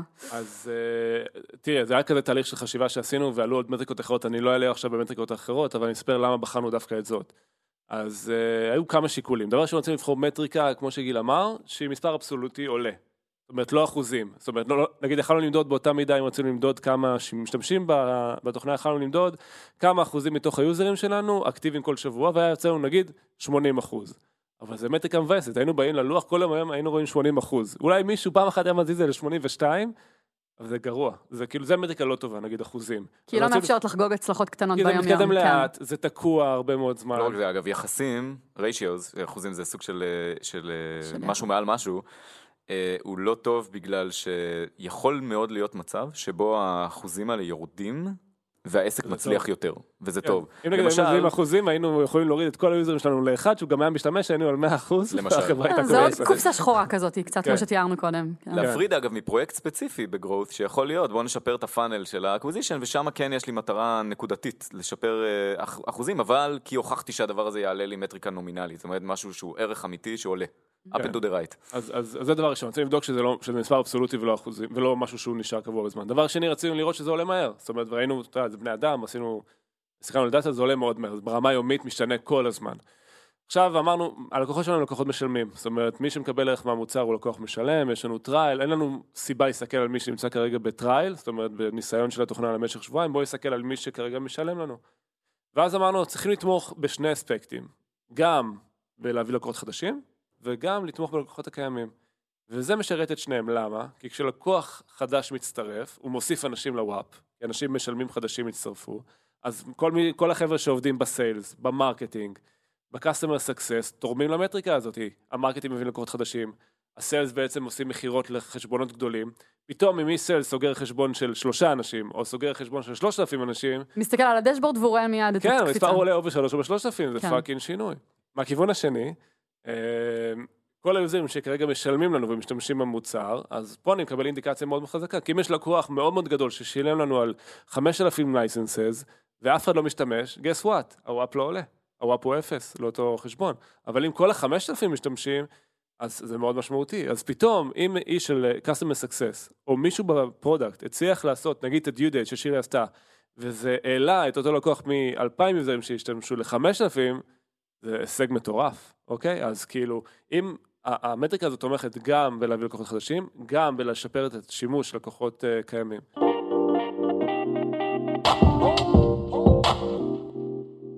Uh, ועכשיו רק לסגור את הפינה האחרונה, ל-weekly, uh, למה בחרנו דווקא אינטרוול שבועי? כי א', אנחנו מכירים את הלקוחות שלנו, אנחנו יודעים שלקוחות יכולים לקבל ערך מהמערכת, גם אם הם לא בהכרח נכנסים כל יום, יש הרבה מאוד שנכנסים כל יום, אבל יש הרבה תרחישים של דוגמה, אנשים עובדים עם מאנדיי בשביל אה, אה, לנהל נגיד התקנות של אה, דלתות, בסדר? או כאילו משהו שהם אה, צריכים לעשות פעם ברמה שבועית. או אפילו יותר פשוט מזה, אם נחזור שנייה לקונטקסט של ה... שבו משתמשים בפלטפורמה, הוא קונטקסט של עבודה. כן, האנשים עבודה, בדרך כלל כן. עובדים לא עובדים חמישה, בסופי שישה ימים שבוע. בשבוע, זאת לא- אומרת, כן, הם לא עובדים בסופי שבוע, ויכול להיות שמישהו נכנס פעמיים בשבוע למערכת ומקבל אינסוף value. ראינו שנגיד אולי באפליקציות כמו פייסבוק או אינסטגרם, שאנשים צורכים את זה כל הזמן, זה הגיוני לעשות את זה ברמה יומית. אצלנו ראינו שמי שמקבל ערך ועושה את זה ברמה שבועית, אבל לא רצינו monthly, כי זה הרגיש לנו שאם מישהו נכנס פעם אחת בחודש למערכת, הוא לא קיבל ערך. אה, כלומר זאת טוב. נקודת דגימה מאוחרת מדי. אם כן. אתה מגלה שהוא נכנס פעם בחודש, כבר איבדת אותו. כן. בפוטנציאל. אה, וזהו, והניסוי האחרון שבדקנו זה לבדוק אם יש קורולציה בין המטריקה הזאת לבין ההכנסות של החברה, כי זה חשוב. אה, ורצנו לשני הגרפים וראינו שיש קורולציה מאוד מאוד גבוהה, זאת אומרת, כי בגלל שה pricing שלנו הוא גם מבוסס על per user, אז ככל שמשתמשים יותר אנשים, אז גם ככה הם אה, ישלמו יותר, ויותר likely to upgrade, כי הם, יותר אנשים ישתמשו, ירצו להגדיל את כמות היוזרים, וראינו שיש קורלציה מאוד מאוד גבוהה בין זה לבין ההכנסות. נגעת פה, זאת נקודה קריטית בעיניי, כי ההלימה הזאת, חייבים לוודא שהיא קיימת בעצם, נכון? בוודאי, אחרת. אה, הסיפור אה, לא מחזיק מים. כי עדיין, כאמור, רוצים להצליח, כן, כעסק, וחלק מהביטוי של זה זה אה, getting paid, אבל אה, לא תמיד, אגב, זאת אומרת, יש עסקים שהם non profit, וזה לא המטרה שלהם, אני, זה לא בהכרח קשור, אבל ב business הזה זה בוודאי. והתרגיל שנעשה פה הוא בעצם לקשור בין יחידת הערך שהחברה נותנת למה שהיא לוקחת חזרה. וכל חברה שעושה את זה ככה, כמעט תמיד, אה, מדברת באותה שפה עם הלקוח שלה בעצם. וזה כבר חוזר לעמוד pricing ולתקשורת שלנו מול לגמרי. הלקוח. בעצם היום ערן יכול לקחת את, אה, את הדקים שהוא מראה ל, ל, ל, כשהוא מגייס כסף, להראות ללקוחות שלו, ולהראות אפילו את הדקים של איך הם מודדים הצלחה בתוך החברה, ללקוחות, והלקוחות יבואו ויגידו, "Hmm, הגיוני. זאת אומרת, אנחנו, we, we see eye to eye. כן. שזה חוזר פה. למילה שקיפות, כן. כן? אה, אנחנו אומרים הרבה פה. פעמים שקיפות, ואנשים מנסים להבין מה זה אומר, אם זה, אתה יודע, חדרי הישיבות שלנו שאין להם קירות, כן. אה, אבל אבל זה באמת, זאת הרמה. אבל אני חושב שברמה עוד יותר אה, אבסטרקטית, וזה דווקא לקחתי ממשהו שגיל אה, פעם אמר הנה, לי. אתה גם פילוסוף, איזה כיף. אבל הנה, אני מצטט את גיל, אז יש סיבה. שעה בחדר והוא נהיה לנו פילוסוף. צבא של פילוסופים כן. אה, אני חושב שיש לזה גם המון משמעות אה, סמנטית למטריקה הזאת. כי אני חושב שחברות ששמות אה, אתה מדבר ARR, על וואפ שוב. על, על מטריקות בכלל, אוקיי. אבל כשאתה שם אה, ARR כמטריקה, מעבר לזה שאפשר להתווכח אם זה משדר ערך או לא, מה זה, מה המסר שאתה משדר לחברה? אתה אומר לחבר'ה, תמצצו יותר כסף מהלקוחות, תעלו את ה-ARR. איזה, איזה inspiration אתה מייצר להם? אתה כאילו אומר להם, המוח שלהם, למרות שאתה לא אומר להם את זה ישירות, הולך לבוא נעשה קופונים, בוא נעשה הנחות, בוא נעשה מבצעים, בוא נעשה כאילו אלף ואחד דברים שלא משדרים ערך. כשאנחנו אומרים לחברה, זה המטריקה שלנו WAP, לאן זה לוקח אותנו? למקומות של בוא נחזיר אותם יותר למערכת, בוא נגרום להם יותר מרוצים כי הם יחזרו, בוא נגרום להם יותר להשתמש, אוקיי? אני חושב שזה מייצר alignment בין... ה- ואז אתה ב integrity, כי כשעובד חדש נכנס לחברה ואתה מספר לו שה-DNA של החברה זה ה product וה customer, ו customer comes first והערך ללקוח, אבל אז מודדים רק ARR, יש פה באמת איזשהו... דיסוננס, כן. לא רק זה, זה גם אה, תשתית אה, אה, כמו חוזה בתוך החברה של, של איך מייצרים incentives.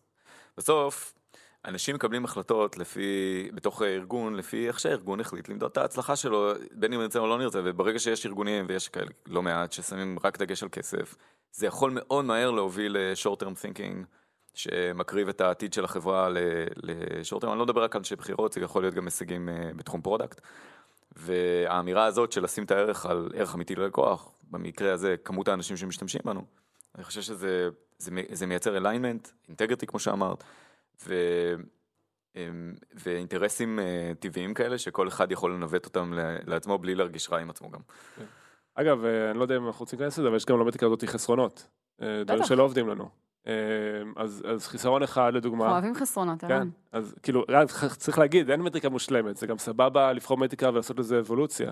כן. אה, אבל אחד הדברים, נגיד, שאנחנו debating, זה מה זה active. זאת אומרת, האם מישהו שנכנס פעם אחת בשבוע, פעמיים בשבוע, האם הוא צריך להיכנס פעם בשבוע ולעשות איזה משהו? האם עצם זה שהוא עשה login לפלטפורמה זה נחשב כן, אז, אז ל active? נגיד, זה בחרנו שלא, זאת אומרת, הוא צריך לעשות משהו כן משמעותי, אבל פעם אחת זה מספיק, אולי פעמיים, אולי הוא צריך לשהות זמן מסוים בשביל להיחשב איך אתה מגדיר. משמעותי?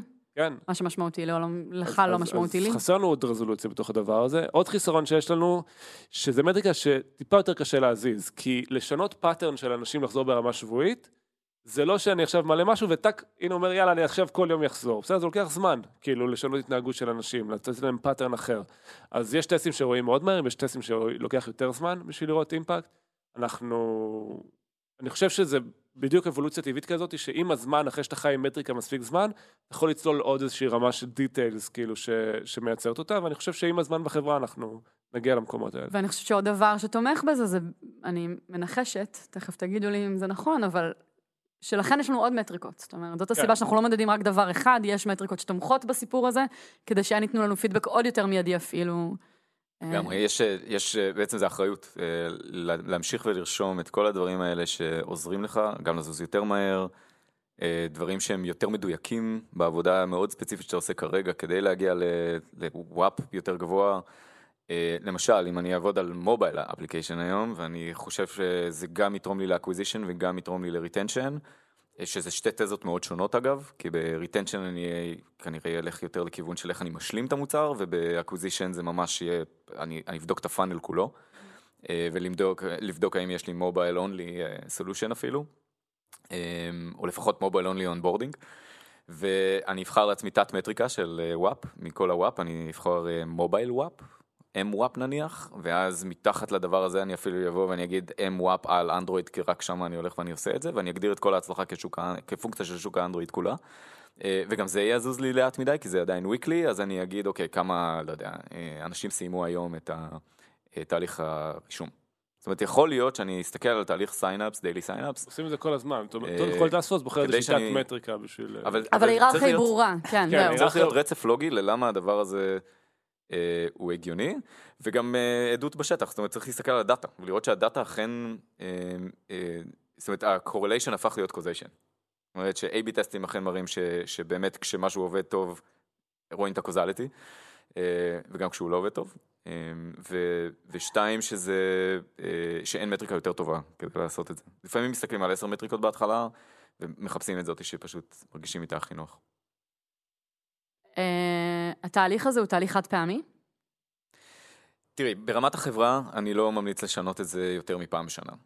בסדר, כמובן אם יש טעויות אז משנים, אבל, אה, אבל כדי לשדר יציבות ובהירות אסטרטגית, אז, אז משחק אחד שאפשר לעשות כל הזמן זה מה זה ההגדרה של active, אפשר לעשות אפילו אה, פעם ברבעון ל- לשדרג את ה... את ה אה, ניואנס הזה, את כן. הניואנס הזה, אבל כאמור, אני, אני ממליץ למצוא דברים שלא צר, שההרגשה היא שלא צריך לשנות. כמובן שכשיש שינויים אסטרטגיים בחברה, יש אה, תובנה לגבי השוק, אתה פתאום רוצה להיכנס ל enterprise, לא יודע מה, ואתה רוצה גם לתת theme השנה. בסדר? השנה אני רוצה theme מסוים, אז זה אומר שאני אעשה highlight לתת מטריקה דווקא, ואני אגיד, זה יותר חשוב. לא, WAP, סבבה, יש לנו יעד סתם לכל ניתן WAP. דוגמה, יש לנו עכשיו את בן, שהוא אחד ה product managers שלנו, שהוא עובד על, אה, אה, יותר על ה big account, זאת אומרת חשבונות יותר גדולים של אלף איש ומעלה, ויש לו מטריקה שנקראת big accounts WAP, B-WAP, והוא מודד אותה, וזה החבר'ה, הצוות שם, החבר'ה שם בצוות, כאילו מודדים אותה, ויש להם אה, מטריקות שמודדים, ויש את ה mobile WAP, וכאילו, שוב, יש נגזרות של הדבר הזה, וכל אחד עושה את ההתאמות לדבר הזה, מתוך זה שזה נגזרת שמובילה את החברה למקום יותר טוב ככולם. ושהנגזרת היא כלי עבודה שמאפשר להם לזוז ביום-יום. ו... כן, גם. ובדרך כלל בתהליכי רודמפ של, אה, שהם שנתיים, אה, ולפעמים כשדברים ממש לא טובים קורים, או, דוב, או דברים מאוד טובים קורים, ויש הרגשה שהמטריקה לא מייצגת אותם, זאת אומרת שמשהו מאוד טוב קרה ופתאום, ואני לא רואה את זה, אני לא רואה ביטוי לטוב או לרע אה, מול מה שאני רואה בשוק. אני, אה, אני- זה, זה נקודות שעוצרים רגע וחושבים, ולפחות פעם בשנה צריך לעצור ולחשוב, האם עדי- עדיין מודדים את השוק אה, אני בצורה יכול לתת דוגמה ממש מעכשיו. הוצאנו פיצ'ר חדש שנקרא Free Users. זאת אומרת, רצינו לגרום לחשבון, לך בתור user להזמין אנשים שאתה לא משלם עליהם, לדוגמה את ההנהלה, אתה לא תשלם עליהם והם הם לא יוכלו לשנות ערכים ב-Monday, אלא רק לצרוך את התוכן.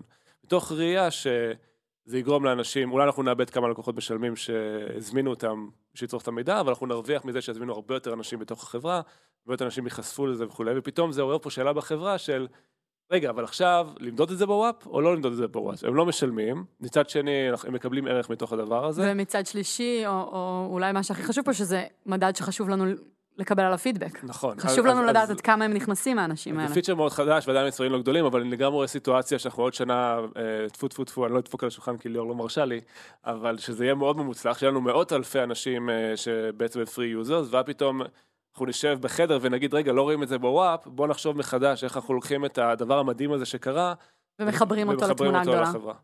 דוגמה מצוינת. דוגמה מצוינת, אני אתן לכם עוד דוגמה, אה, של, של אה, גם אה, תהליך כזה של top line וגם איך, אה, איך חושבים עליו. אה, אני co-founder, אה, ויש לנו day jobs גם מעבר לעבודת ייעוץ האלה על product, ושלי, אה, או אחת המרכזיות שבהם זה, אה, זה אני co-founder בחברה שנקראת Stream Elements. זו חברה שנותנת אה, את כל סט הפקת המשדר והמוניטיזציה של משדרים של חבר'ה שעולים לטוויץ', מי שמכיר. והיום גם יוטיוב לייב, ובעתיד גם שאר הפלטפורמות. מתוך הערך הזה של החברה, אני רק רוצה לתת לכם תחושה על כמה זה היה מסובך למצוא מטריקה בחברה הזאת. כי החברה היא לא טוויץ', אנחנו לא טוויץ', אנחנו רוכבים מעל הפלטפורמה, בעצם נותנים את השירותים שלנו מעל הפלטפורמה. לכאורה, אני לא יכול להשתמש באותן מטריקות שטוויץ' תבדוק, וטוויץ' תלך על משהו שהוא אה, מודק, אה, כמו עסק, כל עסק מדיה, היא תבדוק אה, את אה, מספר הדייליז שלה, אה, שבאים לצפות, אה, ואו את מספר הדקות שנצרכות, אה, וזה יהיה מרכז הפוקוס שלה. זה גם המקום שבו אנחנו כחברה אסטרטגית נכנסים, כי האופורטוניטי מבחינתנו זה של הסטרימרים, ה-content creators, אף אחד לא נמצא בפינה שלהם בעצם. הפלטפורמה אכפת, לה, בגלל ה top line אפילו, שימו לב, זה, זה מתחיל ממש שם, בגלל שה top line של החברה הולך להיות המשתמשים שלה, זאת אומרת היוזרים, הוויורים, היא אה, תגיד לעצמה, קודם כל, איך אה, מעלים את, ה, את, ה, אה, את, ה, את ההשתתפות שלהם, את הצריכת אה, תוכן שלהם, ולא אכפת להם לשחק עם ה-content creators לכאן או לשם. אנחנו באנו ואמרנו, בוא, בגלל שאנחנו רואים פה הזדמנות גדולה מאוד בשוק, ושהגל הגדול הזה קורה, של live video broadcast, כלומר, שם זיהית הזדמנות לאופטימיזציה שלא קורית היום. כן, זה בעצם, ה, זה כבר המהלך ש, ש, שאומר, אוקיי, מה אנחנו יכולים לתרום לתעשייה הזאת שלא היה קיים שם קודם? מה ההזדמנות עבורנו, ספציפית, מעבר להזדמנות הגדולה יותר, שטוויץ' היא כבר תופסת חלק גדול ממנה, ויוטיוב לייב תופסת חלק גדול ממנה, שזה אנשים שעולים לשדר. ואז אנחנו מביעים את זה במספרים, זאת אומרת, כשאני מסתכל על השוק הזה, זה, אה, שני הביטויים הכי טובים שאני מכיר, זה שזמן השידור הממוצע הוא אה, חמש וחצי שעות ביום, בסדר? וזה בדרך כלל שישה מתוך שבעה ימים בשבוע, צריך לעלות כדי להצליח בתחום.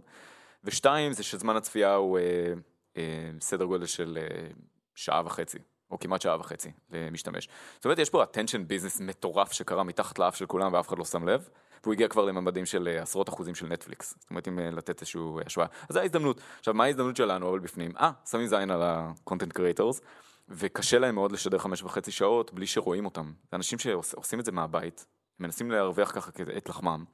ואין להם לא פלטפורמות מוניטיזציה טובות ולא אה, פלטפורמות אחרות, וזה פשוט נהיה אה, סיוט בשבילם לנ- לנהל את זה כמיני מיני ביזנס. אז אנחנו מתייחסים כמו מיני אה, עסק של בן אדם קטן, הרבה פעמים זה גדל, להיות כמה אנשים שמנהלים את הביזנס הזה, אה, כי זה כבר הופך להיות עסק אה, הפקת תוכן.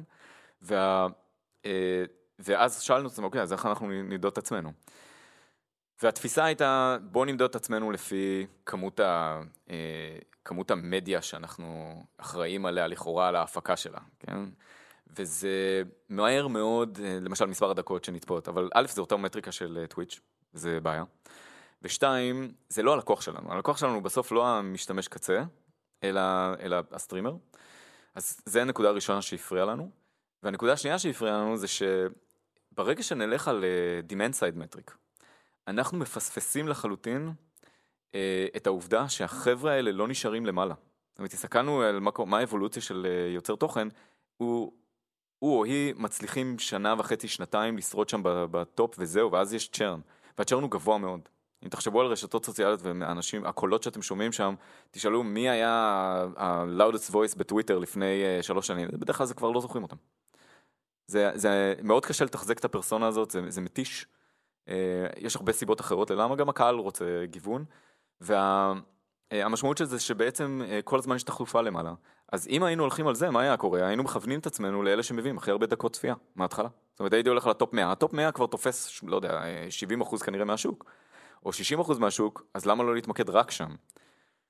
ו, אה, וה, והסיבה היא שניגשנו לעשות את מה שאנחנו ניגשנו, כי אנחנו יודעים שהתחלופה מתחילה בעצם מאנשים שמתחילים לפני זה, ואנחנו צריכים לתפוס את כל הגל הזה כשהם צעירים יותר, וזה אומר אה, מספרים הרבה יותר גדולים, זה כבר מאות אלפי סטרימרים אה, בחודש, ו, ואז החלטנו להגיד, אוקיי, אנחנו מודדים את כל ההצלחה של החברה, דרך האחוז היחסי של הסטרימרים בשוק שאנחנו מוצאים, ואחוז אומר מספר אבסולוטי, כי השוק יש לו איזשהו מספר, ואנחנו כיוונו למספר. בשנה הראשונה כבר שהקמנו את החברה, היה לנו אה, גם את המטריקה, Weekly Active Streamers, דהיינו סטרימרים שעולים ומשדרים לפחות פעם בשבוע, ושמנו גם יעד, והיעד היה, אני לא זוכר, משהו כמו 30 אלף, 35 אלף אה, סטרימרים, אה, שזה היה יעד מאוד שאפתני, אבל, ועברנו אותו, שזה אגב נושא לפרק אחר, כן, איך שמים את היעד אל מול המטריקה. נכון. כן. מצד שני, זה עולם שלם. כן. בזמן האחרון, זה, כמעט תמיד זה נגזרת מהשוק. זאת אומרת, זה, זה אומר כמה מהשוק אני רוצה לעצמי, ואני מתאר את כל השוק במטריקה שלי. זאת אומרת, זה, זה התרגיל השני הלוגי שאתה עושה, ואז קל מאוד לעשות apples to apples באופן יחסי. ו... אה, ו... זה לא פותר אותך מעוד פרק על... אה, כן, לא, יעדים. אין בעיה, אנחנו נעשה עוד פרק על הדבר הזה, אבל השינוי למשל שעשינו בשנה האחרונה, היה להתמקד כן על הטופ אה, 4K streamers. בסדר? למה זה היה חשוב לנו להתמקד על הטופ 4K streamers? כי הם היו אה, אה, אחראים על 80-85% מהצפיות.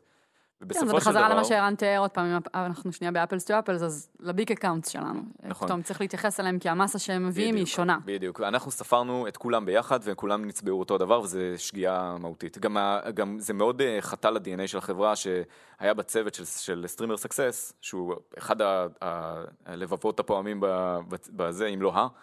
והצוות הזה הוא אחראי על לעשות את כל ה-acquisition וה-retention של אה, סטרימרים, והם עובדים הרבה יותר הגדולים, כי שם יותר שווה לבלות את הזמן, זה, זה נכון היה לעשות את זה. ו, ולכן, אמ, אה, ההתמקדות בחבר'ה האלה כוללת גם תפיסה אסטרטגית נוספת שאומרת, אנחנו חייבים להסתכל גם על כל הפאנל שלא שייך היום ל-4K האלה, כדי להפוך אותם ל-4K, אמ, גם אם יש ליד טיים עד שהמטריקה תזוז. וזה עוזר לנו היום אה, יותר להתמקד, ובאמת החלפנו את המטריקה להסתכל על הדבר הזה, ואנחנו יותר מרוצים ממנה היום. אז הנה דוגמה לאיך אתה עושה ריבלנס בעצם לאינסנטיבס. של למה אתה עושה את מה שאתה עושה ומייצג יותר טוב את המציאות, אה, וזה קרה שנה אחרי שהתחלנו בערך. כן, ולכן שוב, אז כשאלתי אותך אם, אה, אם עושים את התהליך הזה אה, יותר מפעם אחת, אז, אז אולי את התהליך הזה עושים פעם בשנה, אבל את, ה, את הבדיקת דופק הזאת עושים באופן תמידי. זה כן. לוקחת כל. הזמן, אה, אצלנו, כן. כל הזמן בודק, בודקים אינטגריטי.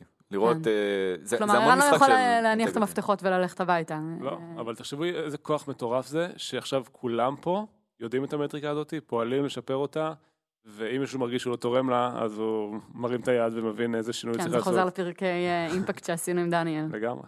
אבל זה כוח ניהולי עצום. עצום. כשמתעדפים, אחד הדברים... אה, כוח ש- מוטיבציוני עצום גם, כן. כן. לגמרי, שיקרו, אני מקווה גם, זה שעכשיו שיש צוות PMים כבר שהוא יותר משניים שלושה, כש... אה, אנשים. שכשהתחלנו לעבוד, היום זה עשרה אנשים, זה מדהים. וזה לתת להם להרכיב roadmap. זאת אומרת, במקום שזה ירגיש כמו משהו שמתחיל top down, הטופ היחיד ש- שבעיניי האחריות של היזמים לתת, זה, זה, את ה, זה את הקונטקסט השנתי בתוך האסטרטגיה הרב-שנתית. זה לא להגיד, אוקיי, אנחנו חמש שנים, כאן אנחנו רוצים להיות, והשנה אנחנו הולכים uh, in a themes, לחשוב עליהם. זה לא, uh, זה, זה לא יעדים מאוד מאוד ספציפיים, כמו שזה... אה, אולי אפילו יעד אחד כן שהוא ספציפי, וכמה יעדים שהם אה, אה, יכ- אה, בשבילך כ-PM לבחור אם אתה רוצה להתמקד בהם או לא, אבל זה בוודאי לא, הנה לוחות הברית, אה, הנה, הנה ההזדמנויות כולן, וזה מה שאנחנו עושים. ו- ובאמת בתהליך האחרון שהחבר'ה עשו פה לקראת 2019, ה-PMים היו שותפים מלאים בתהליך הזה, והם אלה שהביאו הם- לשולחן. הם עשו את זה. הם הובילו אותו. מדהים. כן. זה- שוב, הן הובילו אותו. אה, אבל האמת. שעוד דבר אחד ש- ש- שעולה עכשיו ממשהו שציינת, ערן, זה שבאמת, בזכות זה שיש לנו שיטה פתאום, ויש לנו מטריקות, ויש לנו KPIs, ואנחנו מבינים איך אנחנו חושבים על הדבר הזה, הצלחנו לגדול מש, משני, משתי נש, נשות product לצוות של עשרה, שזה משהו שהיינו תקועים עליו תקופה מאוד ארוכה, נכון? תקשיבי, מה- שקרה עכשיו בחברה זה שיש לנו כרגע במקביל, נח- היום, עשרה task פורסים שרצים על עשרה דברים משוגעים. זה עצם העובדה שה- שעשרה אנשים עכשיו יכולים להיות ב-task forces ולהוביל את, ה, את הדברים האלה ביום יום בלי, ומהר גם, וזו הנקודה, execution סופר מהיר, בלי שהם צריכים לקבל אישור מאף אחד, והם יודעים שהם מצליחים או לא מצליחים בתוך עצמם, היא תודות לתהליך הזה. אז אנחנו יכולים לדבר עוד הרבה על אה, תהליכים ועל, זאת אומרת, אנחנו באמת נוגעים, זאת אומרת, המטרה היא לא מתוך KPI להגיע לכלל הדברים שצריך לעשות, אבל זה, זה אחד הכלים שהוא הכי משמעותיים שאני מכיר. מאוד מעודד אה, חברות סטארט-אפ שמקשיבות, אני מקווה, להתחיל עם התרגיל הזה מיד אה, בהתחלה. כל מה שדיברנו עליו ותיארנו כאן הוא, הוא רלוונטי גם ל- ליזמים שממש יצאו לדרך עכשיו, שעוד לא גייסו כסף, שעוד אין להם מוצר. כן, אז א' סטרים אלמנטס כדוגמה, היא הייתה חברה שמהיום הראשון שהתחלנו לעבוד ברצינות, אה, לפחות על מוצר, אה, אה, התחלנו לחשוב בצורה הזאת. ואני ממליץ מאוד לכל יזם שחושב על רעיון, להתחיל כבר לחשוב על איך הוא רוצה, או היא רוצה לכמת את ההצלחה. והסיבה שזה מאוד מאוד אה, עוזר גם ליזמים בתחילת דרכם, זה כי אני משתמש באותן מטריקות בדיוק אה, בדקים ל-VCs. ויש משהו שהוא מאוד אה, מוביל את המחשבה של איך אתה חושב על שוק, כשאתה אתה מציג לתזה, אה, למשקיע, שהיא היא כוללת רמת עומק אסטרטגי שבאה לידי ביטוי גם בצורה כמותית, של איך אתה מתאר את כל שוק, ואיך אתה מתאר את מה שאתה רוצה לעשות, ואיך אתה נותן את השפה של האימפקט שאתה רוצה להביא, וזה אה, כל כך נדיר במחוזותינו, שאני יכול להבטיח לכם שמי שמוביל את הדיון אצל משקיע, ופותח בלמה זה חשוב, מה האופרטוניטי, אבל הנה, הנה כמה מטריקות ש, שיביאו לידי ביטוי את, ה, את ההזדמנות וגם איך אני הולך למדוד הצלחה, אה, זה, זה מסוג הדברים שמאוד פותח את הדיון מול משקיע, כי בסוף כולם, זה לא משנה אם עכשיו אתה משחק את התפקיד של המשקיע או את התפקיד של... כולם רוצים בסוף לדבר על הצלחה. אני חייב לשים grain of salt על מה שגיל אמר, כי אני מסכים איתו, אבל עם, עם ניואנס, כי יכול להשתמע מזה שהמון המון לחץ סביב לבחור את המטריקה הנכונה. אני חושב שבתור סטאר, סטארט-אפ שמתחיל, אני חושב שזה 80% חשיבות לשים מטריקה, אוקיי? ו-20% הטיוב שלה ולוודא שהיא בדיוק הדבר הנכון. אני חושב שעצם העובדה ששמים איזושהי מטריקה מול העיניים היא, היא הדבר החשוב, שמכווינה את כל החברה. ולא להיכנס למקומות כאלה נורא מלחיצים של האם זה מתחבר אסטרטגית בדיוק, כי זה הולך להשתנות כל כך הרבה פעמים ואתם תבינו את המוצר יותר טוב לאורך הדרך. אז אני לא הייתי משקיע המון לחץ סביב אה, לדייק את המטריקה, הייתי בוחר משהו שנראה אפילו אינטואיטיבי בתור התחלה, מתוך ראייה שאנחנו נשפר את זה לאורך זמן, אבל אני חושב שהחשיבות היא קודם כל לשים אותה. אה, כן, אבל אני חושבת שאני, אז אני אוסיף אה, סאג על מה שאתה אומר, ה-reasoning, לא זה לא חוזר אליו, אלא משהו אחר. הריזונינג הוא קריטי, כאילו אם אין את כל נכון. הלמה מאחורי המטריקה הזאת, וזה משהו שחסר היום הרבה פעמים, כי, כי כבר אני כן רואה אה, צוותים בתחילת הדרך שבאים, יזמים שבאים ואומרים, הנה מטריקה, הבעיה שם היא שהם העתיקו אותה מאיפשהו, הם קראו באיזשהו בלוג נחמד, ואם לא מבינים מבפנים איך זה באמת קשור, ולא יודעים לנמק את זה מהמקום הזה, וחלילה התשובה היא, אה, עכשיו אני צריך להמציא סיפור, כי בעצם בפועל לקחתי את המטריקה הזאת מהבלוג של אנדריסן, זאת, זה יוצר כבר בעיה אחרת, ולכן, כן. אז זה כן המטריקה, אולי לא צריך אה, להשקיע דוקטורט בלבחור אותה, אבל כן הייתי משקיעה זמן ב- בלוודא שאני מבינה למה זאת המטריקה שהולכת לשרת אותי בתקופה הקרובה. בדיוק. זה מכריח אותך בעצם לכתוב את התזה. בסוף זה תזה. אתה, יש חזרנו לפילוסופיה, ערן, לא יש תצטרך לברוח יש מזה. לך תזה על אני השוק. שהתזה היא, אה, היא תזה מדעית נקרא לה, כן? או, או פסודו מדעית, וה- והיא אומרת הנה ההזדמנות, הנה למה אני חושב שאני יכול להזיז את המחט, וככה אני הולך למדוד הצלחה. וה, וכל structure, זה, זה structure בעצם שמאפשר לך הרבה מאוד גמישות באיך אתה מנסח את זה. זה לא the problem, the ammo, the zb, the ammo, שזה באמת להעתיק טמפלטים אה, מאחרים. הטמפלטים האלה הם לא, לא יותר מאשר צ'קליסט, אני חושב שמה שחשוב זה לשמור על הרעיון של למה ההזדמנות הזאת היא כל כך אה, גדולה? למה אני חושב שאני יכול להזיז שם דבר אחד? ו- ואיך אני הולך למדוד את ההצלחה? ברגע שאתה שם את הדברים האלה על השולחן, אה, זה עושה משהו לכל הדיון. כל הדיון הופך להיות אה, עם, עם כוונה בפנים, עם, אה, יש המון אינטנציונליטי, אני לא יודע אם יש מילה כזאת בדיוק בעברית, אבל... אה, התכוונות. התכוונות, כן, התכוונות, רואים את ההשתדלות אה, להגיע ל, ל, למקום מאוד אה, מוגדר של הצלחה, וזה מאוד, אה, זה גם מייצר דיון הרבה יותר טוב, וגם אני אומר לכם שבתחרות שיש בארץ, לפחות על כסף, ואת אה, ליאור ראית אה, הרבה יותר אה, יזמים ממני, אני, אה, אני, אני פשוט רואה את זה כל הזמן. מי שמגיע עם כזאת תזה, בדרך כלל יש לו פור על האחרים. וכשמי שרוצה לנסות לגייס בארצות הברית, שלא ינסה בכלל לגייס בלי שהוא מביא את הדברים האלה, כי בארצות הברית הם כבר כולם עושים את זה, וזה second nature בשבילם. זה, זה לא עניין, כאילו, כאילו לא צריך ללמד אותם את זה. תראה, גיל כבר נתן לנו את הטיפים לסיום בלי ששאלנו. זינמן, אה, מילות סיום משלך?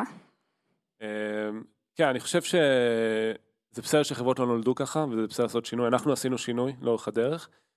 לנו מאוד עזר, אה, ושוב, כל אחד שיקח את זה איך שהוא רוצה, אה, דווקא לא להתחיל מלמעלה למטה. זאת אומרת, להתחיל מהאמת היה לנו קשה, להתחיל מלמטה. זאת אומרת, אני הייתי ממליץ להתחיל עם איזשהו צוות, להתחיל להתרגל לעבוד עם KPIs במקום עם אה, משימות, ואחרי שאנחנו מייצרים איזשהו קצב שם וזה עובד, להרחיב את זה לעוד צוותים, ואחר כך למנות את המטריקה הגדולה של החברה. זה פשוט, אני חושב שאם מתחילים מלמעלה למטה וכזה נורא פלאף, קשה להתח... קל מאוד אה, לדבר הזה להיפרם. להתמסס. כן.